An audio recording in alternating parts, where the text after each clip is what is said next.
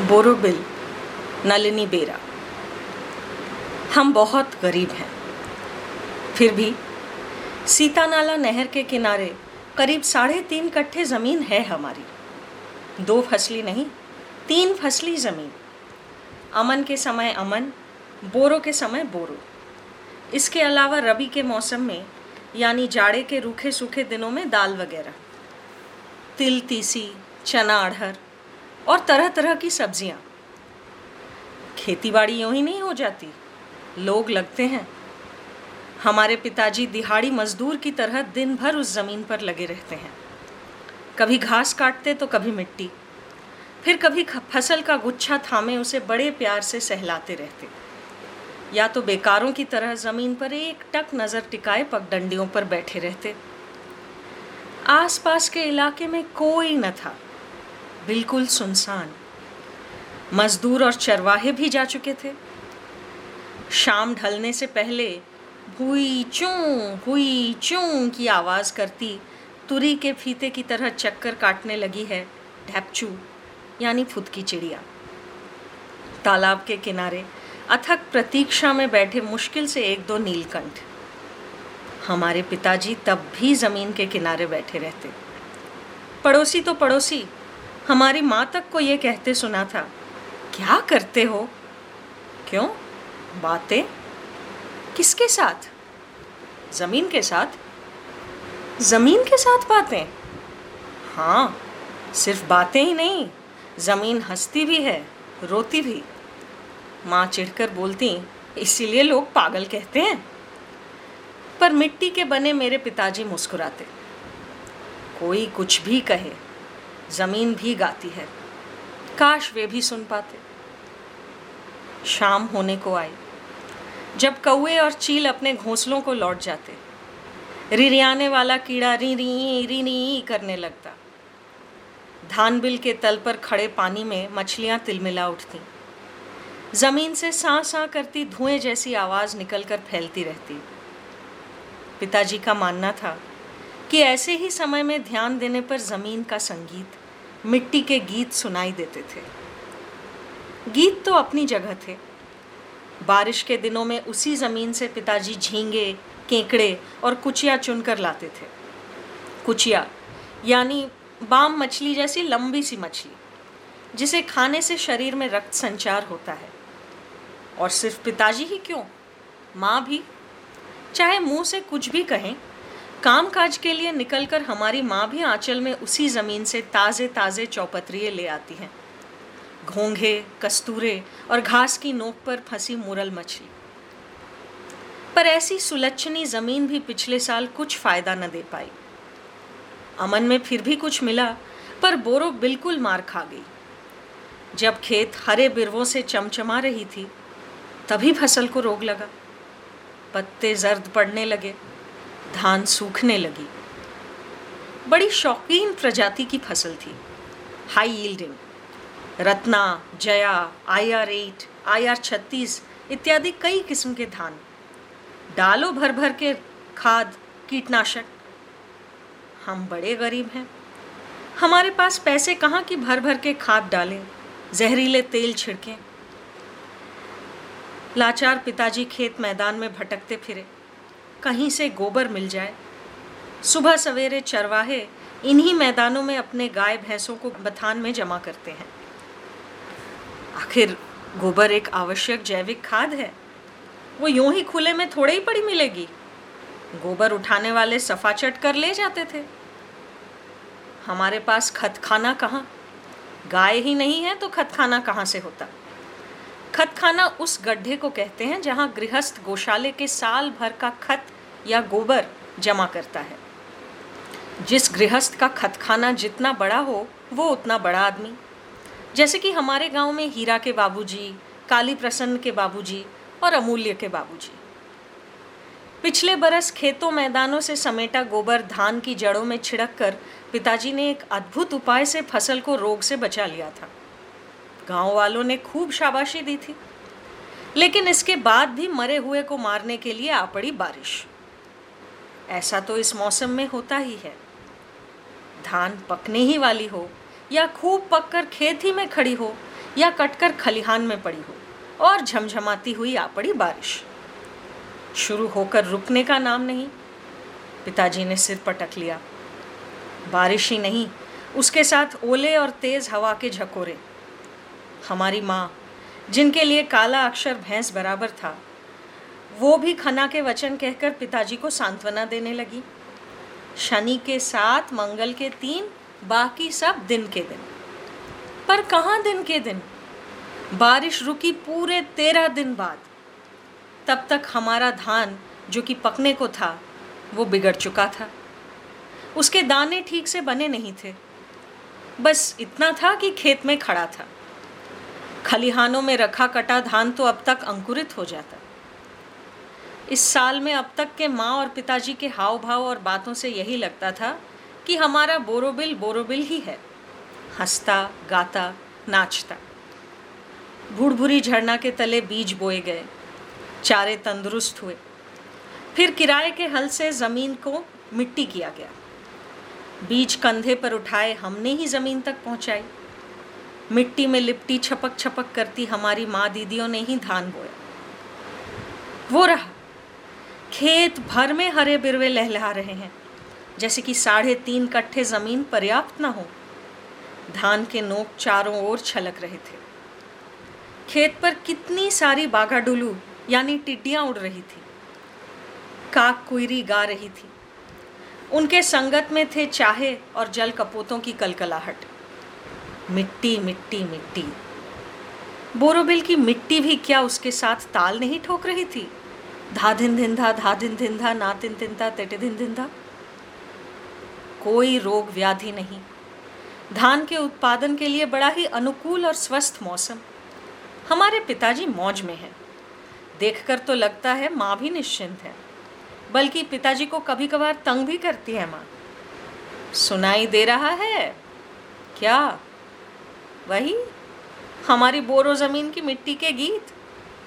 बड़े उत्साह से पिताजी कहते, दे रहा है भाई, बिल्कुल साफ़। दो दीदियाँ भी नज़दीक बैठकर कहती, दो लाइन सुनाइए ना। पिताजी हाथ जोड़कर कहते, बिल्कुल नहीं, जान लो, ये सब मुँह से कभी नहीं कहते। ये सब देख सुनकर मुझे फिर से एहसास हुआ कि हाय, हम कितने गरीब हैं। संसार में इतना कुछ होते हुए हम केवल तालाब किनारे की वो साढ़े तीन कट्ठे ज़मीन के पीछे ही पागल हैं। सुबह शाम सोते जागते पिताजी बस बोरोबिल की सोच में रहते। इसी बीच हीरा के परिवार ने ईंट की भट्टी खोल ली। काली प्रसन्न के भाई उल्लू ने फटफटिया खरीद ली। अमूल्य बाकायदा हस्किंग मिल और धान कूटने वाली मशीन का मालिक बन गया। सच बताऊँ तो हमारा गाँव अब कोयले के धुएँ और पेट्रोल डीजल की महक से आधुनिक हो उठा। हमारे पिताजी को इन सबसे कोई मतलब नहीं। उनकी आँखों के सामने निरंतर बोरोबिल चमकती रहती। बोरोबिल बोरोबिल, हंसती, गाती, नाचती। एक दिन कोयले के धुएँ में आँखें रगड़ते हुए उन्होंने दूर से देखा, बोरोबिल में सफ़ेद बगुले बैठे हैं। आँखों में पानी छिड़क कर ठीक से देखा। बगुले ही हैं। सफ़ेद सफ़ेद, ढेर सारे बगुले। शायद मछली के लोभ में धान की जड़ों के पास बैठे हों। लेकिन नज़दीक जाकर देखा तो बगुले नहीं। लगभग 40-50 गायें बोरोबिल में घुसकर मज़े से भोजन कर रही थी। फ़सल की गहराई में पेट तक डूबे हुए गायों के बस पीठ दिखते थे। इसलिए दूर से देखने पर सफ़ेद बगुलों का भ्रम होता था। चकित, विह्वल हमारे पिताजी पहले तो समझ नहीं पाए कि ऐसे हाल में क्या किया जाए। कोई रोग लगे बगैर ही आधी फ़सल इन अबला जीवों के भोग लग गई थी। तो पिताजी हाथ में चाबुक लिए खेत में उतरकर गायों को मार मार कर भगाने लगे। और ठीक तभी वहाँ भग्न दूत की तरह हाजिर हुआ हीरालाल के परिवार का चरवाहा दामोदर, उर्फ़ दामू, जो कि अब तक अपने यारों के साथ पास ही किसी खेल में मशगूल था। आते ही खिसिया कर चिल्लाने लगा और थोड़ा बहुत खा लिया तो मारोगे क्या? गायों ने पूरे धान बिल का दफ़ा रफा कर छोड़ा था। फिर भी गरमाई दिखाकर कहते हैं, थोड़ा बहुत? अत्यधिक आवेश के वश में पिताजी अब पशुओं को छोड़ उनके राजा चरवाहे दामोदर उर्फ़ दामू को ही पीटने लगे, पर शरीर पर नहीं, पाँव पर। चाबुक कहीं भी मारा हो, पर मैं और मेरी माँ सहमत हैं कि उसी क्षण से हमारे सर्वनाश का भी आरंभ हो गया। गाँव के कच्चे रास्ते के दोनों ओर लगे गृहस्थों के बाँस बाड़ों पर शरीर रगड़कर धूल झाड़ते, कभी एक दूसरे की पीठ पर चढ़ते, गायें तो संध्या से पहले घर लौट गए। ठीक उनके पीछे पीछे उद्भ्रांत होकर चाबुक हाथ में लिए हमारे पिताजी। बिल्कुल दीन, बेसहारा। आंधी में फंसे बगुले की तरह। घर आकर आँगन में पटक कर बैठ गए। सब सुनकर हमारी माँ बोली, सही नहीं किया तुमने। अबोध की तरह हमारे पिताजी ने पलट कर पूछा, क्या? वही, उस लड़के को पीटना? क्या कहती हो तुम? मेरी आँखों के सामने उन्होंने मेरी पेट पर लात मारा और मैं हाथ पर हाथ धरा बैठा रहता। तो इसलिए मारोगे?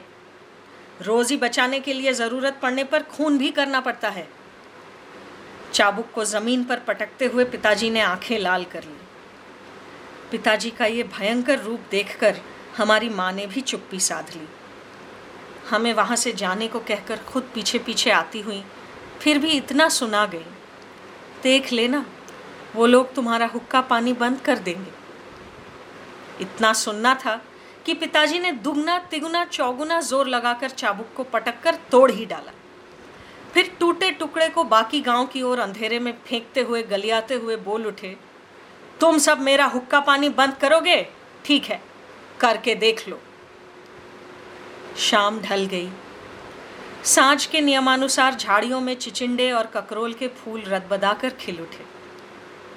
दूसरे दिन इस वक्त पाँचों मिलकर आँगन में खटिया लगाकर श्लोक और पहेलियाँ कहते, आसमान के तारे गिनते और हँसते, मज़ाक करते। आज किसी अनजानी आशंका से टूटी हुई डंडी वाली डिबरी भी काला धुआँ उगली जा रही थी। हम उसके चारों ओर बैठे थे, चुपचाप। फिर समय आने पर डकुआ ने आकर पिताजी को पुकारा। हरिवासर में दस गाँव के पाँच लोग जमा हुए हैं। वहाँ पान बीड़ी का प्रबंध है। तुम्हें बुलाया गया है। चलो। पिताजी तुरंत डकुआ के पीछे पीछे हरिवासर की ओर चलने लगे। लंबे इकहरे सिर पर खूब सारे घुंघराले बाल। उनके सिर के चारों ओर बाघ जुगनी पोका, यानी जुगनू उड़ते फिर रहे थे। पिताजी की इच्छा के विरुद्ध माँ नहीं, हम तीनों भाई बहन उनके साथ हो लिए। हरिवासर में खूब भीड़ थी। पंचायत के लोग भी थे।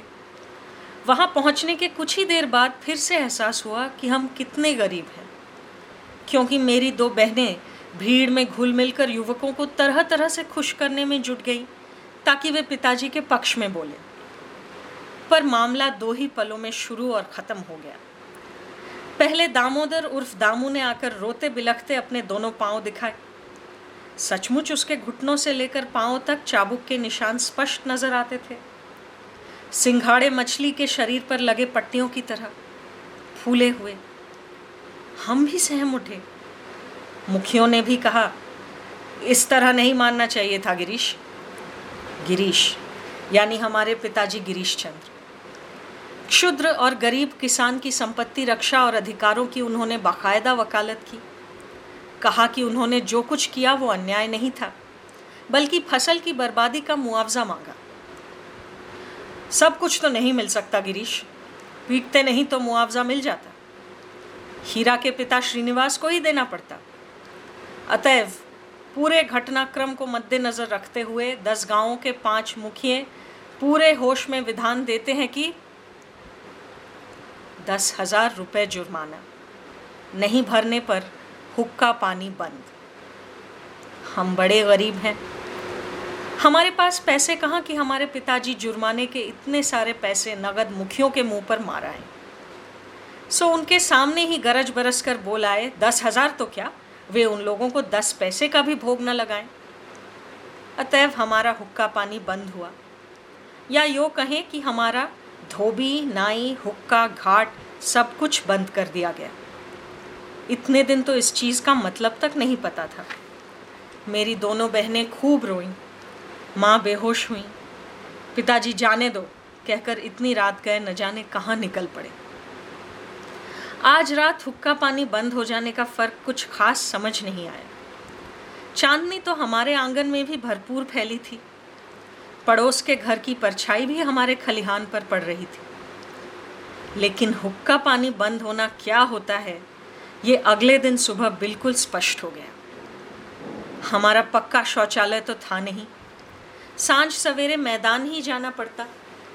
हमारे अपने बोरोबिल और घर की ज़मीन के सिवा मैदान भी कहाँ थे? सब कुछ सबके अपने अपने। वहाँ बैठ न पाने के कारण गाँव की सीमा से और दूर जाना पड़ता। जहाँ हाथी निकलते हैं। दिन के समय फिर भी ठीक, पर रात को?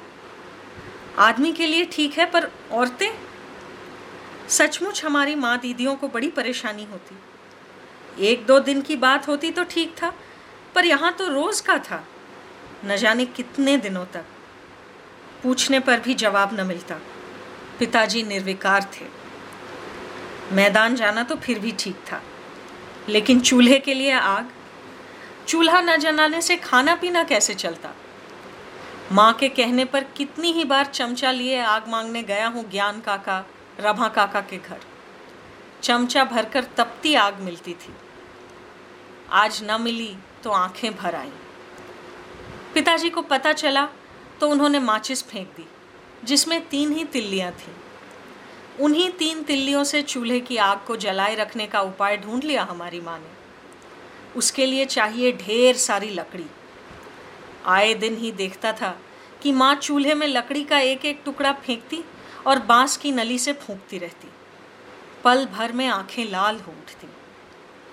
आग तो आई, पर पानी हमारे गाँव के दो छोरों पर दो सरकारी कुएँ थे। दो दीदियाँ दोनों तरफ़ गईं। पानी लेना तो दूर, गाँव वालों ने चबूतरा छूने तक न दिया। निष्फल दीदियों पर पिताजी क्रोधित हो उठे। कहने लगे, कुआँ कुआँ क्या है? झरने पर नहीं जा सकती? झरना? वो तो बहुत दूर का रास्ता है। फिर भी हमारी दीदियाँ साँझ सवेरे मुक्त छंद से कई बार झरने को जाने लगी। आसन्न विपत्ति का आभास पाकर माँ ने एक दिन पिताजी के सामने ही एक के बाल पकड़कर, दीदी, दिन भर मेरी पीठ पर सर रख कर रोती रही और तेज़ आवाज़ से बीच बीच में उल्टी करती रही। सच ही है, बस पानी और आग से घर कैसे चलता? हाट नहीं जाना? लकड़ियाँ ढोकर नहीं लानी? गाँव की ज़मीन पर जितना इलाका जंगल था, कहा गया कि वो सब ग्राम सभा के अधीन थे। सो हमारा छूना मना था। हमारी माँ दीदियाँ आसपास के जंगल से जलवन के लिए जो डंठल जमा करती, वो भी बंद हो गया। बन ठन कर हमारे पिताजी नदी के उस पार के घाट चले थे तेल नमक का सौदा करने। घाट से ही लौट आए, मुँह लटकाए। ग्राम सभा की फेरी घाट से हमें नाव में पाँव ही नहीं धरने दिया जाएगा।